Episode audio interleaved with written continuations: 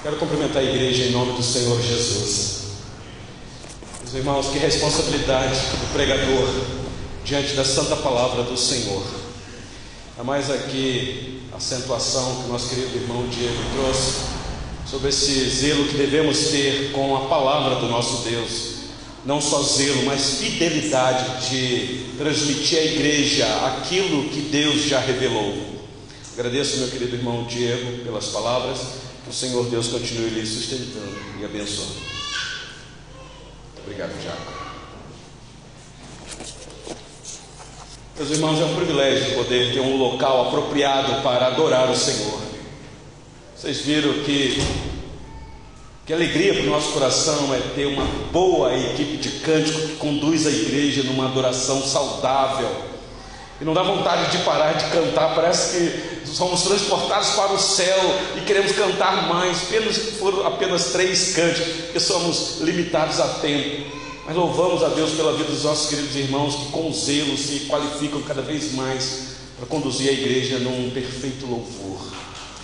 Neste momento, meus irmãos, eu convido, como o querido Diego disse, a igreja, mesmo assentada, a abrir a palavra do Senhor na carta aos Hebreus, no capítulo 2.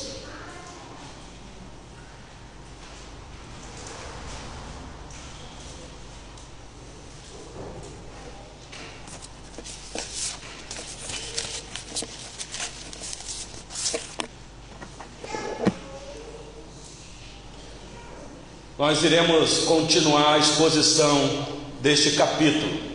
Iniciamos semana passada uma exposição sequenciada desta carta. Aqueles que, semana passada não, semana retrasada, aqueles que aqui estiveram viram que nós iniciamos no capítulo 2 e justificamos o porquê do capítulo 2. Como nosso irmão Diego mesmo disse aqui, nós começamos com a igreja na escola dominical, o capítulo 1. E foi daí que veio então um incentivo para continuarmos essa exposição, uma vez que a revista chegou para a classe dos adultos. Então nós não iríamos mais continuar com a exposição da carta aos Hebreus na escola dominical.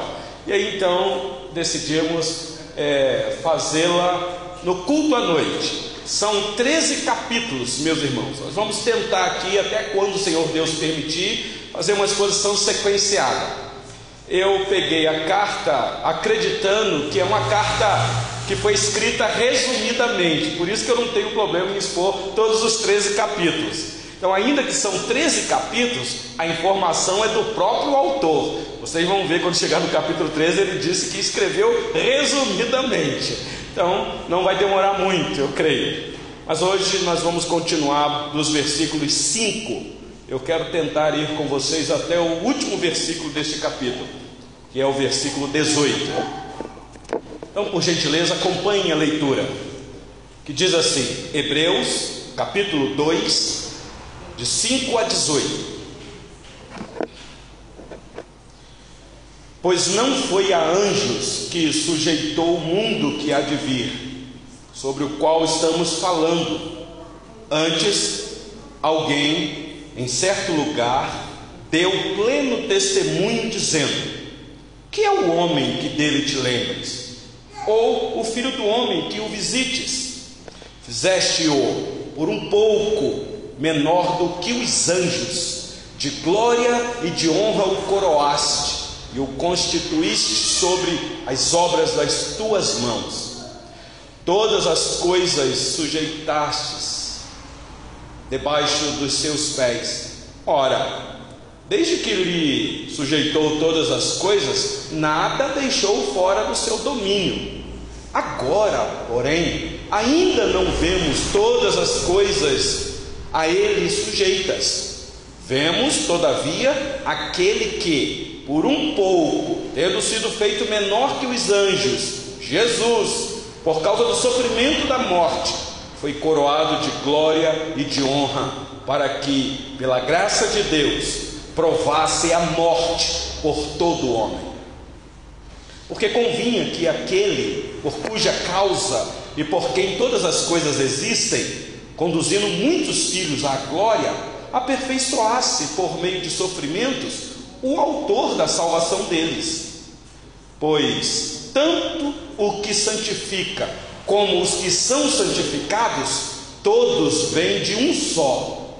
Por isso é que ele não se envergonha de lhe chamar irmãos, dizendo: A meus irmãos declarei em teu nome, cantar-te-ei louvores no meio da congregação. E outra vez, eu porei nele a minha confiança. E ainda, eis aqui estou eu e os filhos que Deus me deu.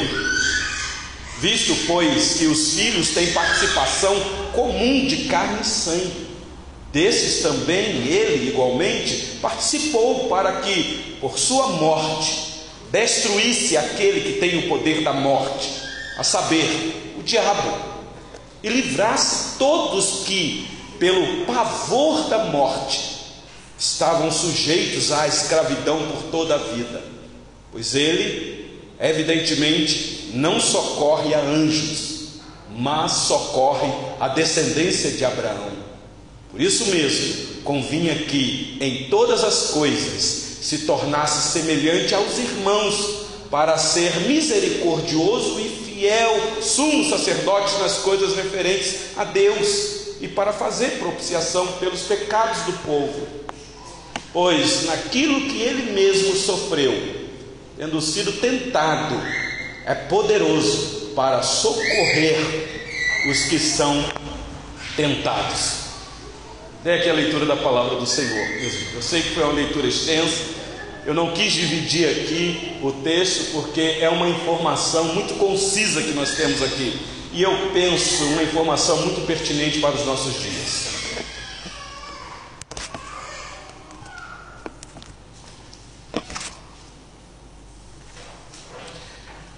Meus irmãos, a semana passou e hoje se inicia o primeiro dia da semana. Domingo para nós é o primeiro dia, amanhã, segunda. A semana terminou especialmente para mim muito triste, alegre porque o Senhor preservou a nossa vida, mas triste porque nós perdemos dois queridos diáconos muito próximos de nós.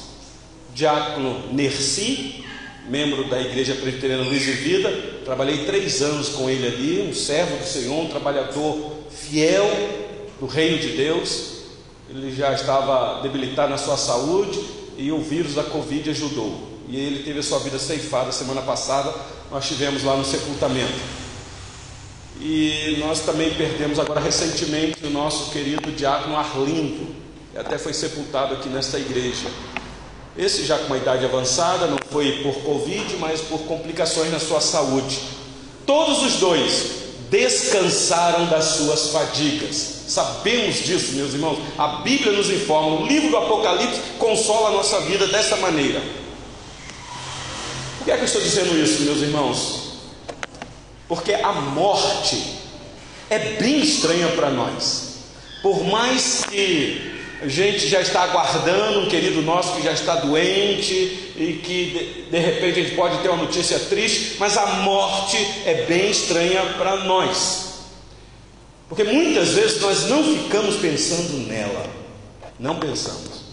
Gostamos de pensar na vida, especialmente na nossa, como nos encontramos bem. Gostamos de viver bem.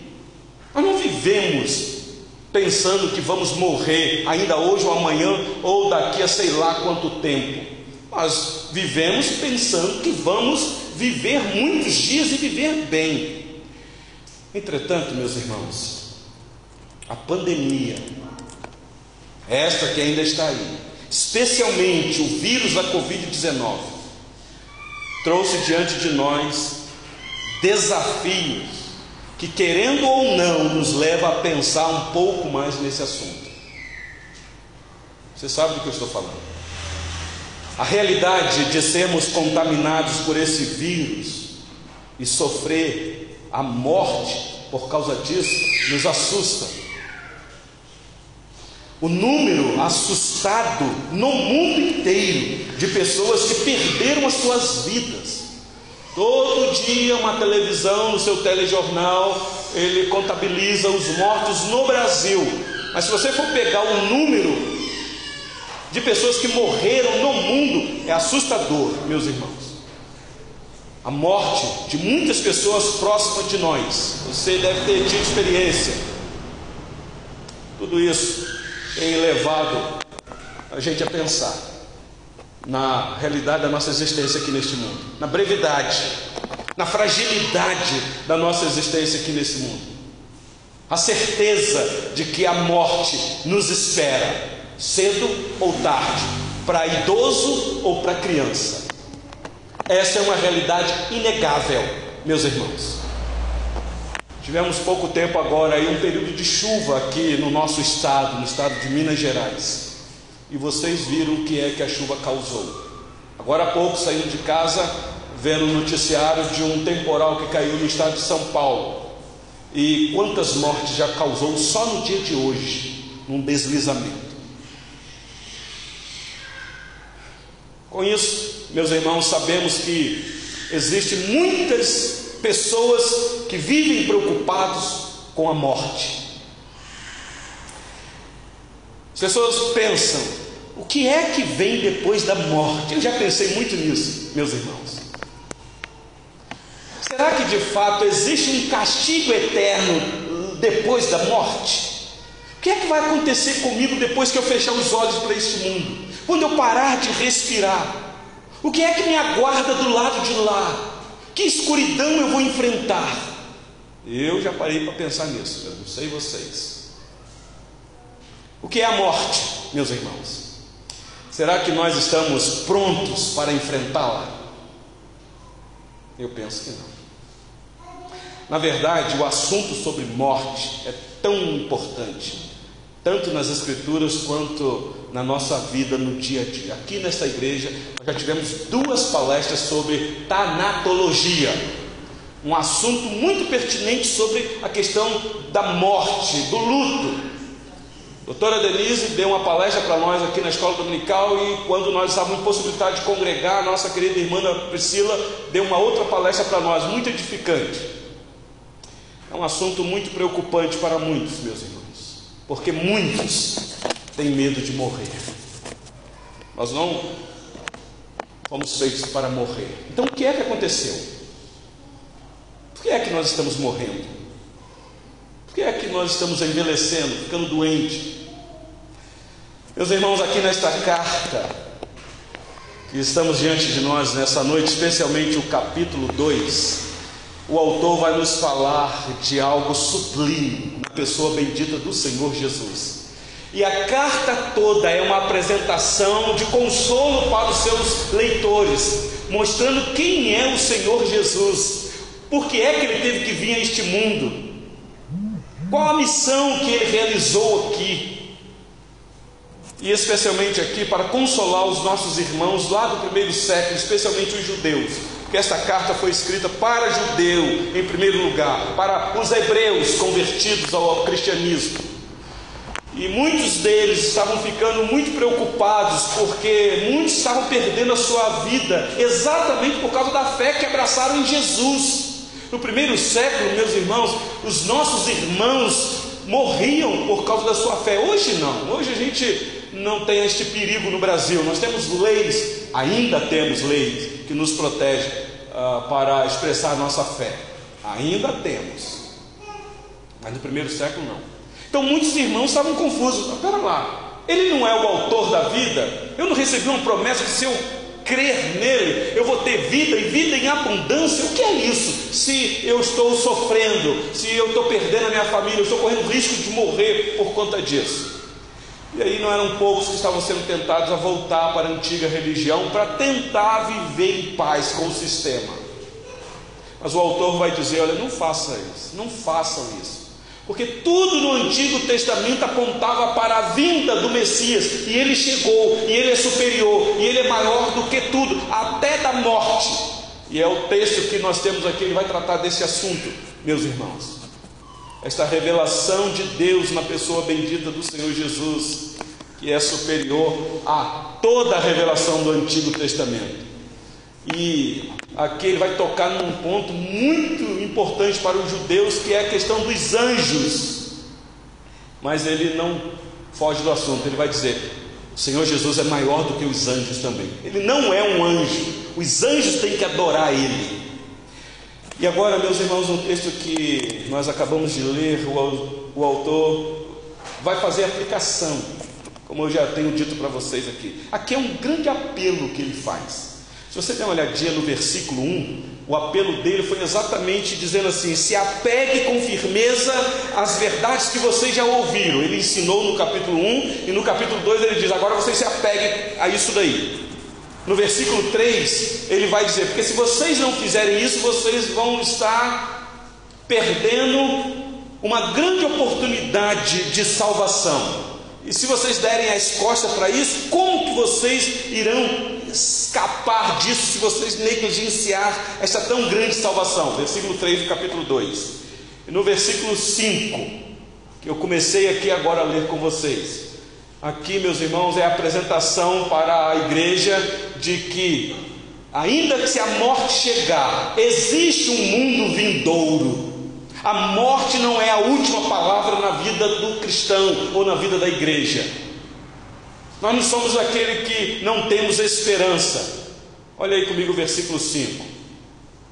Pois não foi a anjos que sujeitou o mundo que há de vir, sobre o qual estamos falando, ele está querendo consolar os irmãos. Ele diz: tem um mundo por vir. Há uma promessa e vocês ouviram esta verdade. Se apeguem a esta verdade. Por quê, meus irmãos? Porque o mundo que nós vemos é o mundo presente.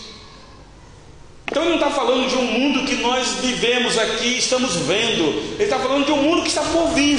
Uma promessa escatológica. Este mundo é passageiro, é provisório, é final. Daqui a pouco podemos fechar os olhos para este mundo. Quantos queridos nossos já fecharam? Mas nós, pela fé, aguardamos um mundo vindouro. Essa é a esperança, meus irmãos. Nós, do cristão. Se você não tiver essa esperança, não adianta nem mais você vir na igreja. Vai comer e beber, porque amanhã você vai morrer. Então aproveite a sua vida. Paulo vai falar sobre isso à igreja de Corinto. Nós sabemos que somos peregrinos, só estamos nesse mundo de passagem. Nascemos, crescemos, constituímos família. Deus nos usa para que a nossa, a nossa genealogia possa perpetuar, sim ou não. Mas o fato é, meus irmãos, que nós não vamos ficar aqui. E é interessante que é no momento de ato fúnebre que nós devemos falar isso com tanta veemência. Uma grande oportunidade de evangelização, meus irmãos, num culto fúnebre. Eu não perco a oportunidade. Aqui estava sendo velado nosso querido irmão Diácono Arlindo, a igreja cheia. E eu sabia que tinha muita gente que não tinha compromisso com Cristo. Uma grande oportunidade para falar sobre esta verdade. Por que é que eu digo isso? Porque foi o próprio Salomão que chegou à conclusão de que há uma satisfação, um prazer ir na casa de festa, se alegrar, sorrir, mas é uma felicidade momentânea. Então ele chega à conclusão de que é melhor ir na casa onde há luto, que você pare e pense na realidade da sua existência. Então, meus irmãos, sabemos que estamos aqui só de passagem. Senhor Jesus é o Senhor que reina nesse mundo vindouro. Ele vai apresentar isso para os irmãos. E o nosso autor faz isso, meus irmãos, fazendo aqui citação do Antigo Testamento. Uma das citações já foi lida aqui pelo querido Diego, que conduziu a liturgia tão bem, que foi o Salmo de número 8. Ele quer provar esta verdade que ele aponta aqui. Você dá uma olhadinha no versículo 6, olha aí, Hebreus 2, versículos 6 e 7. Ele diz assim: Antes, alguém em certo lugar, ele já poderia ter falado direto, assim, ó, Davi, no salmo que ele escreveu, ele diz isso, isso, isso. Mas ele quer fazer os seus leitores pensarem, porque todos eles são judeus e que conhecem muito bem os saltérios. Isso que ele está dizendo: olha, alguém em certo lugar deu pleno testemunho, dizendo: Que é o homem que dele te lembra? Ou o filho do homem que o visites? Versículo 7: Fizeste-o por um pouco menor que os anjos. Ele inverteu aqui a situação, se você prestou atenção na, na liturgia no Salmo 8. O Salmo 8 fala, meus irmãos, da grandeza de Deus, da majestade de Deus. Ó oh, Senhor, Senhor nosso, quão magnífico em toda a terra é o teu nome. Por quê? Porque é que o Senhor é magnífico. Porque o salmista diz: Pois expusestes nos céus a tua majestade. O Senhor é o Deus criador de tudo que existe. Nada do que existe neste universo é produto do acaso é fruto de uma explosão cósmica de bilhões e bilhões de anjos. Não, o Senhor é majestoso, porque o Senhor é o Criador dos céus e da terra. Salmo 8, versículo 4 e 5. Deixa eu ler para vocês. Abra sua Bíblia rapidinho no Salmo 8, versículo 4 e 5. Diz assim a palavra do Senhor. Salmo 8, versículo 4 e 5.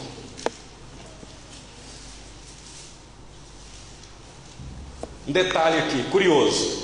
No versículo 4 ele diz assim: Que é o homem que dele te lembres, e o filho do homem que o visites. Aí vem o versículo 5: Fizeste-o, no entanto, por um pouco menor do que Deus, e de glória e de honra o coroaste.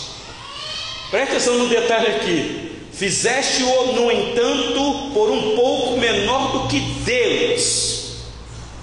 A questão é, meus irmãos, que a palavra para Deus no hebraico aqui, Elohim, também pode ser traduzida para seres celestiais ou anjos. Por isso é que você vai ver que o autor aos Hebreus já traduz de uma outra maneira para nós. E a versão, porque vocês sabem que o Antigo Testamento foi escrito em hebraico e o Novo Testamento escrito no grego. Então a versão grega da Bíblia hebraica, que é a versão que o autor destaca nesta carta, ele usa, ele segue essa tradição. Então no hebraico nós temos menor do que Deus, mas na versão grega traduziu como menor do que anjos. Deu para vocês entenderem, meus irmãos? Então o objetivo do autor é dizer o seguinte: o Senhor Jesus foi feito um pouco, por um pouco tempo, menor do que os anjos. Por que é que ele diz isso? Porque ele, ele, ele se fez gente. E numa escala, não sei se eu posso fazer isso, Senhor Deus absoluto, soberano, criador de todas as coisas, ele cria os seres angelicais, os anjos.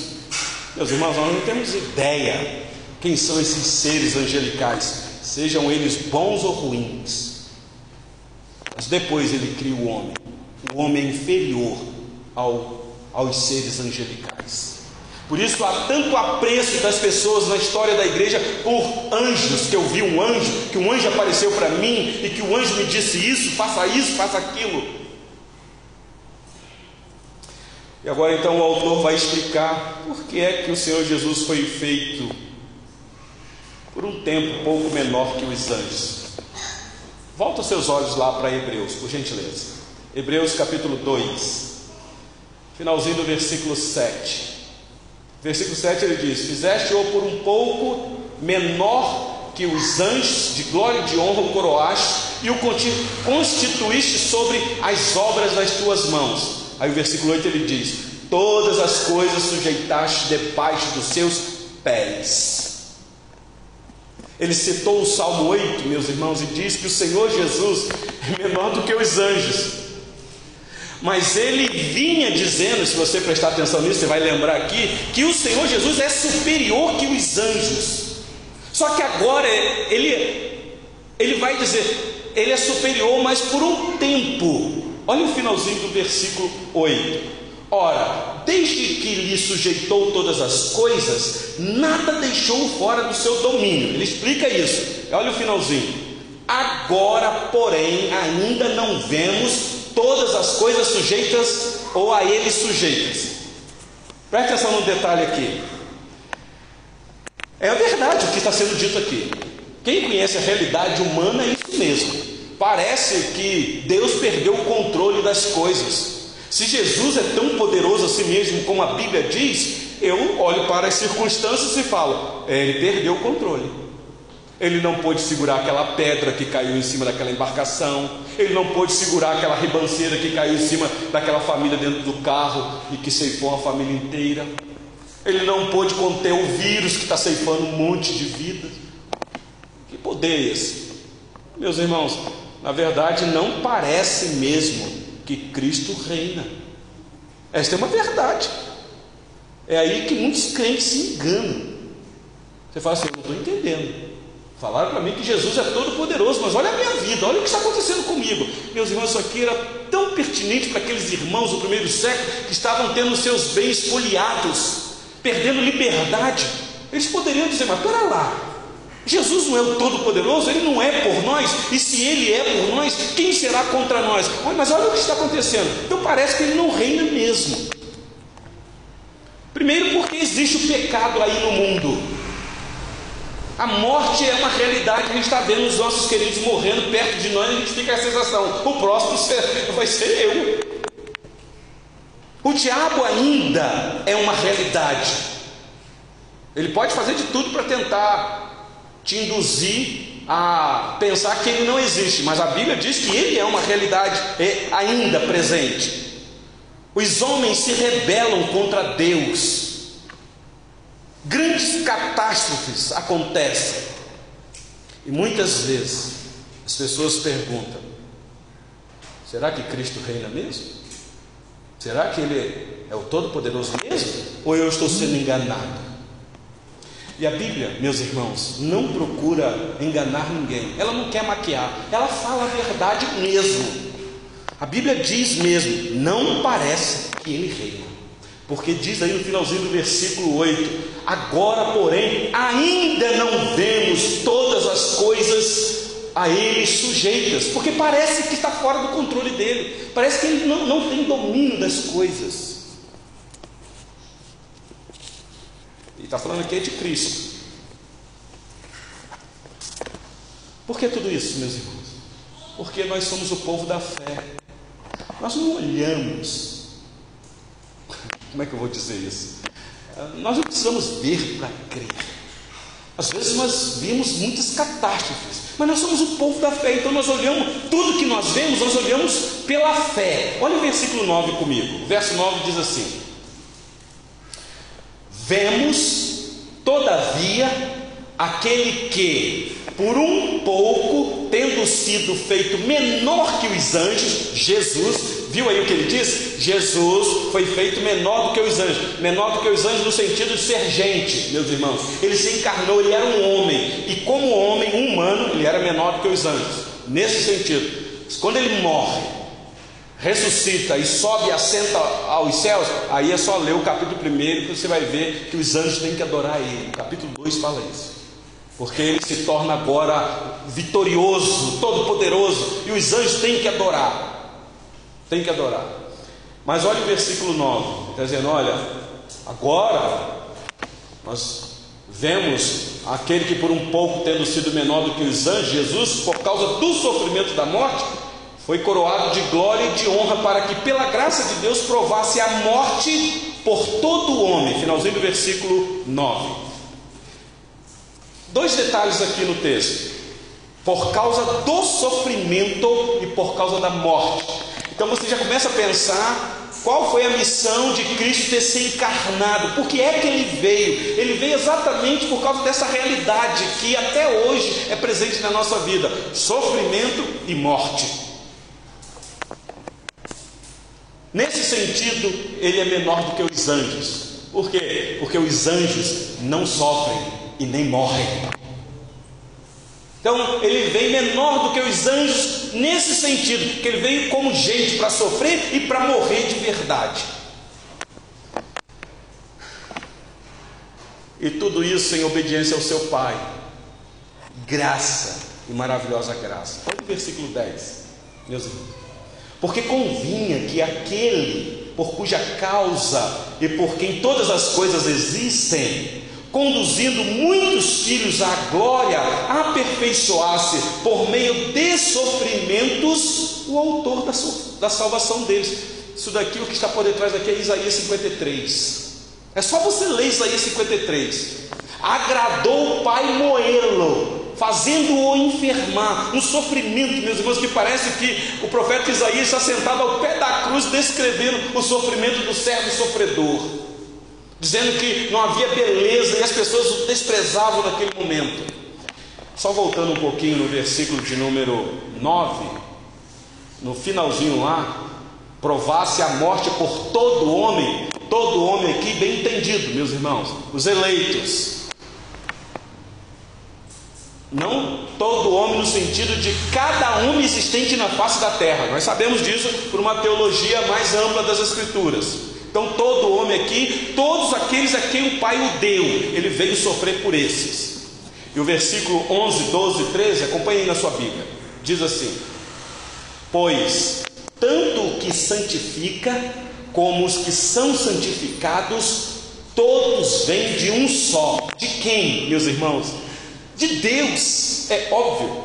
Por isso é que ele não se envergonha de lhe chamar irmãos. Eu gosto demais desta passagem aqui deste versículo. Aqui nós nos identificamos com o Senhor Jesus. Meus irmãos, o Senhor Jesus ele veio para se identificar conosco, para sofrer o nosso sofrimento, para sentir a nossa dor, para sentir as tentações nossas. E ele veio como nosso irmão, ele não veio como nosso pai. Então, nesse sentido, o Senhor Jesus, humano, homem, não é o nosso pai, ele é o nosso irmão maior, o nosso irmão mais velho. Olha que coisa! Somos servos dele, amigos dele e irmãos dele. Então ele não se envergonha de nos chamar de irmãos, porque ele veio sentir a nossa dor. Então, meus irmãos, que palavra de consolo aqui para esses leitores da primeira carta e para nós aqui nesta noite. Talvez, não sei, a intensidade do seu sofrimento, mas se você não sofre, se amanhã vier o sofrimento, saiba que você tem alguém que veio exatamente para experimentar sofrimento. E se esse sofrimento que você está enfrentando ou enfrentará, e se a morte vier e te ceifar, saiba que Jesus veio exatamente para isso, para experimentar esta morte, a morte física. Então, por isso que muitos cristãos do primeiro século não tinham medo de morrer. E você vai pegar alguns relatos depois que eles tiveram isso aqui tão claro na mente, eles iam para as arenas, Coliseu, cantando, louvando ao Senhor, aguardando a, aquelas celas serem abridas, os, a, serem abertas e as feras selvagens esfomeadas virem para estraçalhar o corpo deles. Meus irmãos, só tem um motivo para isso tudo: é a pessoa saber que ela já não vive mais. E por mais que ela queira viver bem neste mundo, ela sabe que ela vai viver nesse mundo para a glória de Deus. Esse é o fim dela. Então aconteça o que acontecer comigo, eu sei em quem tenho crido e eu sei que Ele é poderoso. Olha que coisa maravilhosa, meus irmãos, nesse texto, palavra de consolo. Por isso que o versículo 11 vai trazer para nós as citações de salmos, de júbilos, de louvores olha só, eu li o versículo 11, ah, versículo 12, assim, dizendo, é, é, ele não, ele não se envergonha né, de chamar-lhe de irmãos, dizendo, ele vai fazer a citação aqui do Salmo 22. A meus irmãos declarei a teu no, o teu nome, cantar-te-ei louvores no meio da congregação.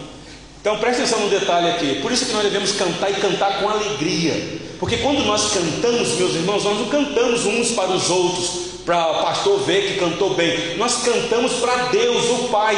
E Jesus canta na nossa boca. Ele canta no meio da congregação. Por isso que na hora de cantar, meus irmãos, é o canto congregacional, é a igreja cantando, porque Cristo canta na boca da igreja. Olha aí o texto. Que ele veio exatamente para isso. Por isso que eu não tenho vergonha de chamá-los de meus irmãos, porque eu estou no meio dele. Aliás, você lê o Apocalipse, ele vai dizer quando ele escreve para as igrejas: Eu ando no meio da igreja.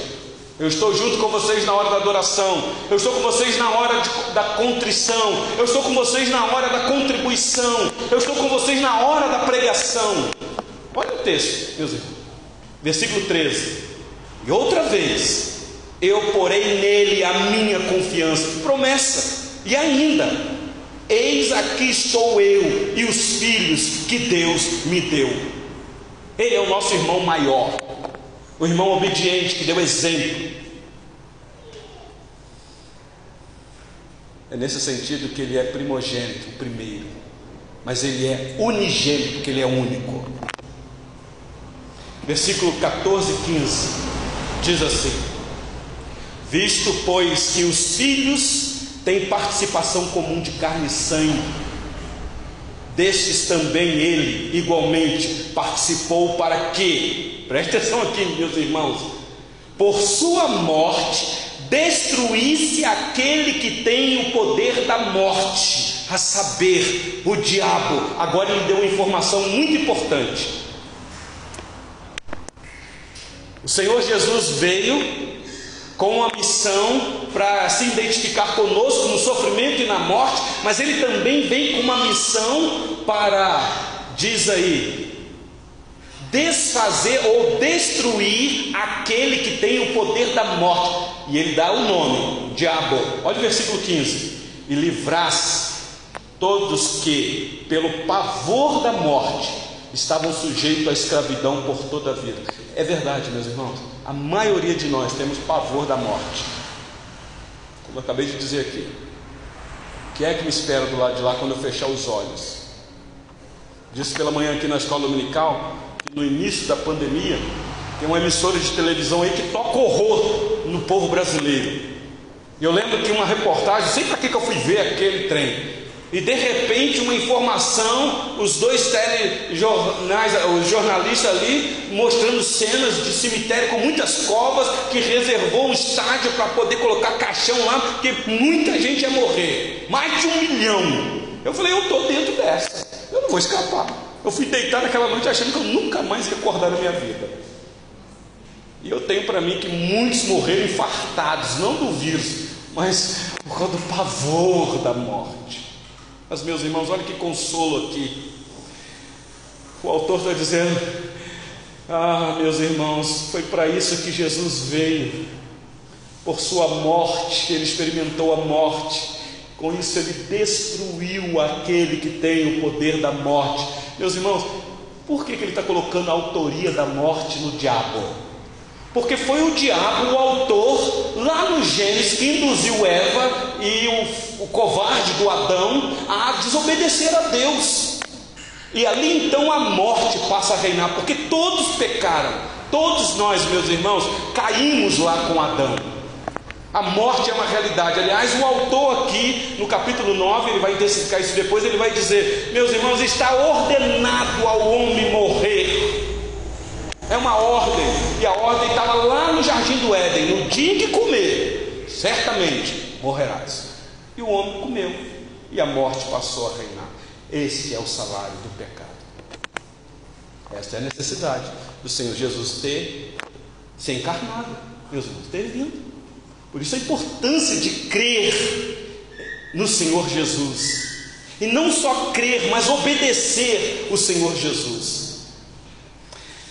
Dá uma olhadinha comigo, por gentileza, tem um texto que eu sugeri aqui, os irmãos. Vocês lembram quando aqui, eu, eu não sei quem é o autor, mas o apóstolo João, escrevendo uma das suas cartas, disse no capítulo 3, versículo 8: Aquele que pratica o pecado procede do diabo, porque o diabo vive pecando desde o princípio, o princípio aqui é desde o início mesmo. Para isto se manifestou o Filho de Deus Filho de Deus ali é, é, foi escrito, mas é filho com letra maiúscula, está falando de Jesus, o Filho de Deus, para destruir as obras do diabo. Se você é crente no Senhor Jesus, você não tem que ter medo de nada, de nada, meus irmãos, nem do diabo. Nós não vamos subestimar, nós vamos resistir a ele, e quem tem que fugir é ele, diz as Escrituras. Então, nesse sentido, o crente precisa ter medo de de escuro, ter medo de sexta-feira 13, passar debaixo de escada, deixar o chinelo virado. Quem sabe o que eu estou falando? Isso aqui consola o nosso coração. Aconteça o que acontecer, nós podemos deitar e dormir em paz. Meus irmãos, o mundo pode estar acabando. Eu, eu sei que está gravando aqui, mas eu vou falar algo que está aí na internet, é só você fazer uma pesquisa, para a gente não passar informação falsa. Vimos um vídeo aí de Bill Gates, dando um relato de que está por vir um novo vírus que é dez vezes mais potencial do que a Covid-19. Já tem muita gente perdendo sono. Meu Deus do céu, a Covid já quase me matou. Se vier um dez vezes pior, estou frito. Meus irmãos, deite e dorme. Em paz me deitarei e dormirei, porque só tu, Senhor, Pai do nosso Senhor Jesus Cristo, só tu, Senhor, pode nos fazer repousar em segurança. E descansa, meus irmãos. Aqui está um santo remédio para a ansiedade. Não sei quantos de vocês aqui nesta noite andam preocupados. O problema está lá na China, mas você aqui no Brasil já está preocupado. Deixa, quando o problema chegar, a gente enfrenta se a gente estiver aqui. Se a gente não tiver, nós sabemos com quem nós estaremos. Então, nesse sentido, a morte, meus irmãos, não é o fim. Quando o salmista diz que quão preciosa é aos olhos do Senhor a morte dos seus santos, não é no sentido de que Deus gosta de que os seus santos morrem. Não. Quando diz lá que valiosa é a morte, é dizendo o seguinte: a morte veio como um instrumento do diabo. Ele que é o, o pai da morte, por assim dizer. Mas o Senhor Jesus veio destruir esse, como diz aí, que tem o poder da morte. Ele é o pai da mentira, ele é chamado de homicida, porque ele é esse propagador da morte que traz eh, esse transtorno para a humanidade toda. E aí, para a gente caminhar para o fim, meus irmãos, depois eu queria sugerir para vocês, se vocês quiserem ler, um livro de um servo do Senhor no passado, um puritano, servo de Deus, John Noe. O título do livro é A Morte da Morte na Morte de Cristo. Livro muito interessante, só o tema já me chama a atenção.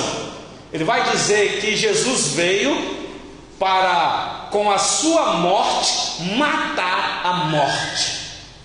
Isso que o autor está dizendo aqui. Ele veio com esta missão. E agora, para a gente encerrar, versículo 16 a 18, meus irmãos, diz assim: olha o versículo 16. Pois ele, evidentemente, não socorre anjos. Olha a informação que o autor dá aqui. Mas socorre a descendência de Abraão. Quando ele fala descendência de Abraão, ele está mexendo com seus leitores. A descendência de Abraão aqui não é consanguínea. Ele está falando aqui daqueles que têm fé em Abraão, como esses irmãos a quem a carta é endereçada abraçaram a fé. Que tem fé como Abraão teve. Ele não está falando do judeu puro sangue aqui. Ele está falando do judeu que tem fé igual Abraão e que foi justificado igual Abraão, pela fé. Mas ele dá uma informação interessante dizendo: para vocês tem socorro, agora para anjos não. Ele está se referindo aqui aos anjos caídos. Aqueles que caíram, o que resta para eles é condenação. É condenação. Por isso que no versículo 17 ele diz assim: Por isso mesmo convinha que em todas as coisas se tornasse semelhante aos irmãos, para ser misericordioso e fiel sumo sacerdote nas coisas referentes a Deus e para fazer propiciação pelos pecados do povo. Como eu queria ter um tempo considerável aqui para explicar isso para vocês. Mas ele vai acentuar isso aqui no capítulo 4, quando a gente chegar lá. E depois vai acentuar mais ainda no capítulo 7, quando ele vai falar que Jesus é o sumo sacerdote, superior a todos os sacerdócios dentro da nação de Israel, inclusive a um homem misterioso que Abraão teve um encontro com ele, chamado Melquisedeque. Quando a gente chegar lá no capítulo 7, vocês vão entender isso aqui. E a palavra propiciação aqui, ele está dizendo: havia uma justa ira, um castigo eterno sobre nós, e Jesus veio receber isso no seu corpo. Então ele veio apaziguar a ira do Pai, ele veio ser o nosso mediador, por isso que ele diz sumo sacerdote, não só mediador no sentido de estar no meio, mas de interceder por nós, de receber no seu corpo santo o castigo que nós merecíamos. Por isso é que ele encerra dizendo assim: pois naquilo que ele mesmo sofreu, tendo sido tentado, é poderoso para socorrer os que são tentados. Qual é a tentação aqui, meus irmãos? A tentação de fugir da cruz, a tentação de negar o mandato de Deus, de obedecer a Deus. Meus irmãos, o Senhor Jesus foi tentado em todas as maneiras. Mais à frente a gente vai ver isso aqui. Mas aqui, especialmente quando ele estava indo para a cruz. E olha que o diabo usou até um discípulo dele.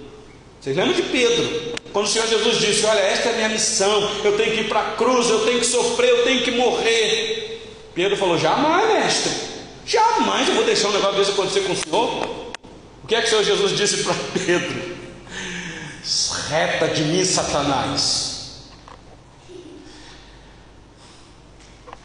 Então, esses irmãos estavam sendo tentados a abandonar a fé, que estava por detrás aqui a ação do diabo. Ele está dizendo: Olha, Jesus é poderoso para socorrer vocês nessa hora. Não abandone a fé. Não volte para a antiga religião. Não desista. Aconteça o que acontecer. Trinca os dentes. As dificuldades estão aí mesmo. A crise financeira está aí. A saúde vai ser debilitada. A família vai ter problema. Na igreja teremos problema. Mas não desista. Meus irmãos, esta pandemia trouxe uma realidade assustadora. Quantos que corriam bem e agora, de longe de Deus estão. Foram embora, não querem mais voltar. Descobriram que dá para adorar a Deus em casa assistindo internet. Coloca 40 minutos assistindo uma pregação na internet, depois duas, três horas de música popular para ficar ouvindo, para afagar o ego. O que é isso, meus irmãos? Cuidado, porque o diabo é uma realidade. Não deis lugar ao diabo. A palavra de Deus nos alerta. Porque Jesus veio para destruir as obras dele. Meus irmãos, vocês perceberam aqui que a boa notícia do Evangelho é que nós temos um representante humano assentado à direita de Deus nos céus. Senhor Jesus, nós sabemos, meus irmãos, veio a esse mundo, enfrentou a, o sofrimento, a morte, ressuscitou e subiu aos céus. Por isso que o autor desta carta começou dizendo assim: Meus irmãos, se apeguem com firmeza a essas verdades ouvidas, para que delas jamais vocês se desviem. Quais são as aplicações aqui para nós, meus irmãos? Aqui nós temos o Evangelho completinho. O que é que nós precisamos de mais, meus irmãos? Precisamos conhecer mais de Cristo, mais da encarnação dele. Precisamos ter mais intimidade com o Senhor Jesus, nosso irmão mais velho, aquele que nos socorre, aquele que é por nós sim, aquele que, na pessoa bendita do Espírito Santo, disse: Jamais eu vou deixar vocês, eu estarei convosco todos os dias até a consumação do século. Ele sofreu, meus irmãos, e muito, e muito por nós. Ele morreu, real, a morte verdadeira. Quando o soldado foi lá, espetou o lado dele, estava morto. Mas ele ressuscitou, meus irmãos. Louvado seja Deus, ele ressuscitou. Então, nós sabemos quem é Jesus. Deus feito gente como a gente. Então não não fique triste se o pastor te abandona, se o irmão te abandona, se a igreja te abandona, tem alguém que jamais te abandona. Ele veio morrer a nossa morte e ele veio para destruir as obras do diabo. Que Deus em Cristo, sim, meus irmãos, nos abençoe, nos dando no coração esta certeza de quem é o Cristo que nós adoramos. Não um Cristo inventado pela mente humana, não um Cristo apresentado pelo pastor da igreja presbiteriana, mas o Cristo revelado nas Escrituras, anunciado pelos profetas no Antigo Testamento e revelado pelos apóstolos no Novo Testamento. A Ele seja glória, Deus.